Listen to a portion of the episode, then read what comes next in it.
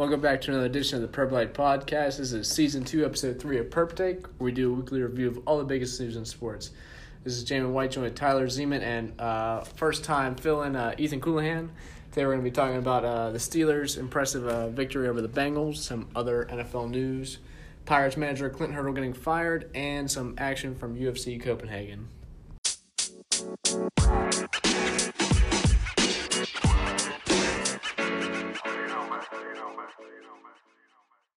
All right, to kick things off, see what I did there? Kick off football. We're going to go to uh, Tyler Zeman, who's going to tell us about the Steelers game. All right, so the Steelers got their first win last night, uh, twenty-seven to three behind their quarterback Mason Rudolph.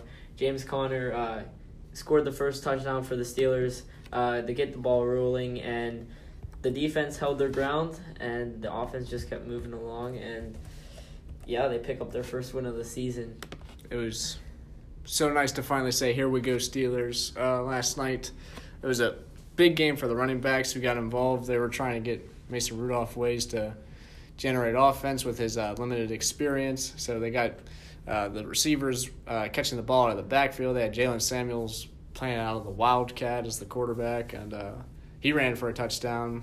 Uh, rookie Diontae Johnson had a big touchdown on completely blown coverage from a deep pass from Rudolph. So that was cool to see. Um, I think we're officially rolling. I think we're still going to the Super Bowl this year. Uh, I'm feeling pretty good at one and three in this division. What do you think, Coulihan? Uh, I would say it's very interesting to watch because this is a very different offensive team as they were when Big Ben was in quarterback.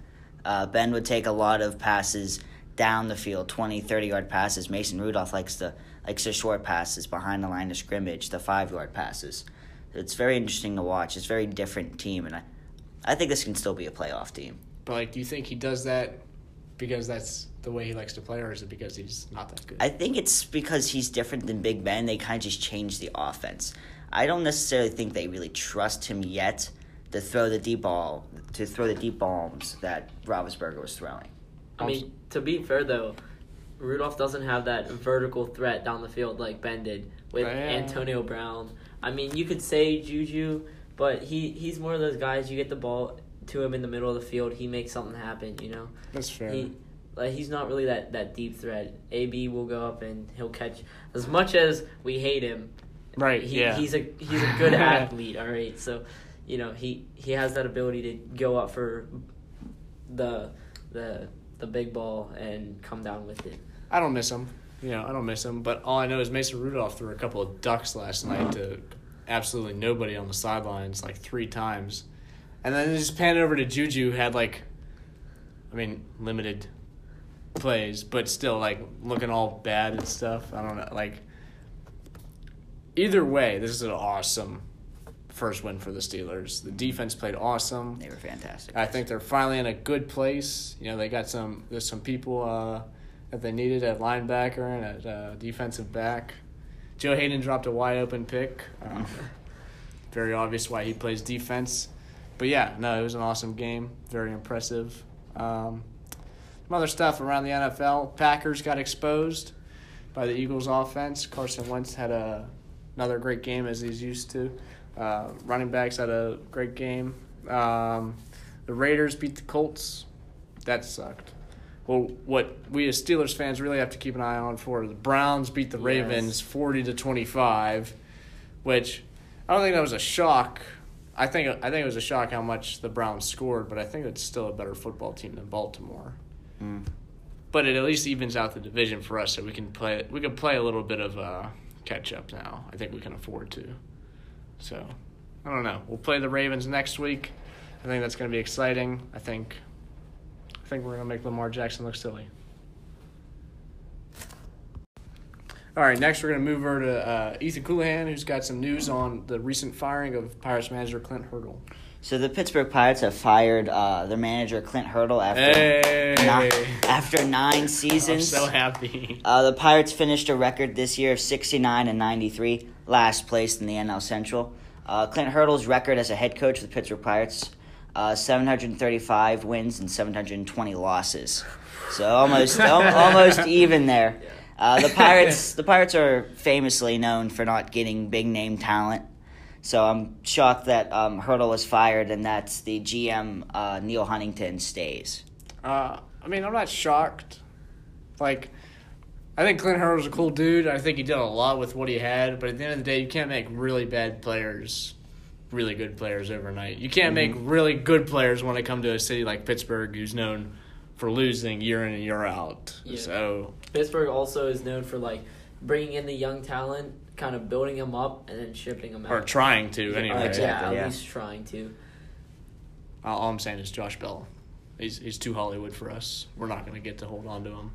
Well, he had a phenomenal first half. Right. Like he was in NL MVP conversations and stuff, and kind of just fell off the face of the earth in the second half with the entire team. That's what Pittsburgh does to you. We were um, Sad. the Pittsburgh Pirates were forty four and forty five at the All Star break, and we end it with only sixty nine wins. It's just rough. Dang.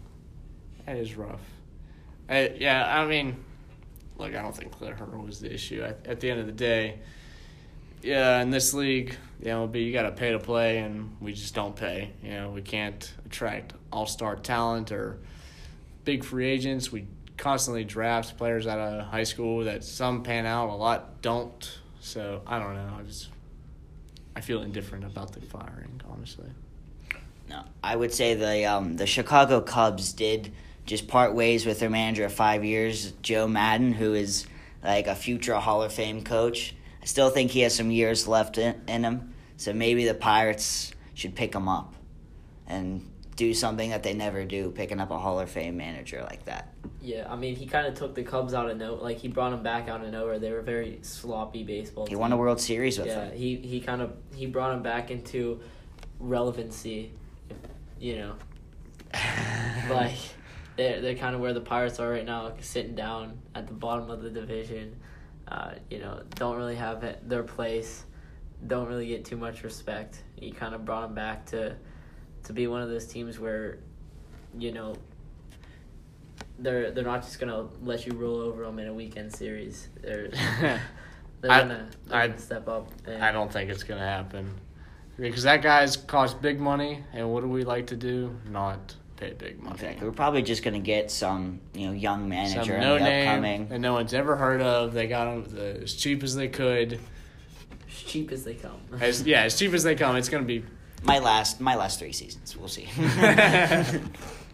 All right, and the knockout, our last segment of the podcast, we have Jamin White talking about UFC Copenhagen. Yep, by unanimous decision. So UFC Copenhagen, it was a nice uh, weekend affair in Norway. Some great fights were put on, but obviously we have to go to the main event.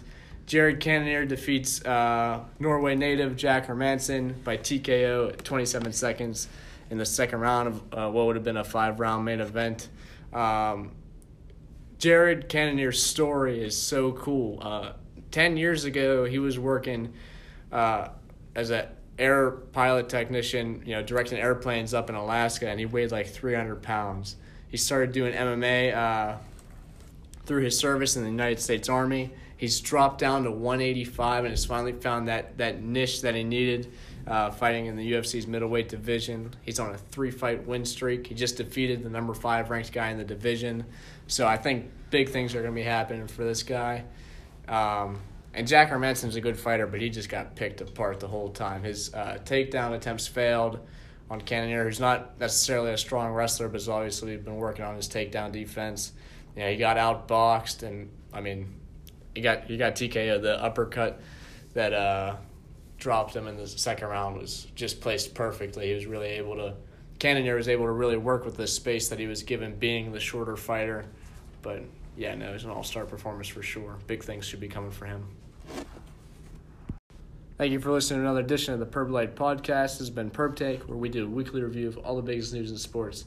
This has been Jamie White, joined by Tyler Zeman and Ethan Coulihan, now signing off.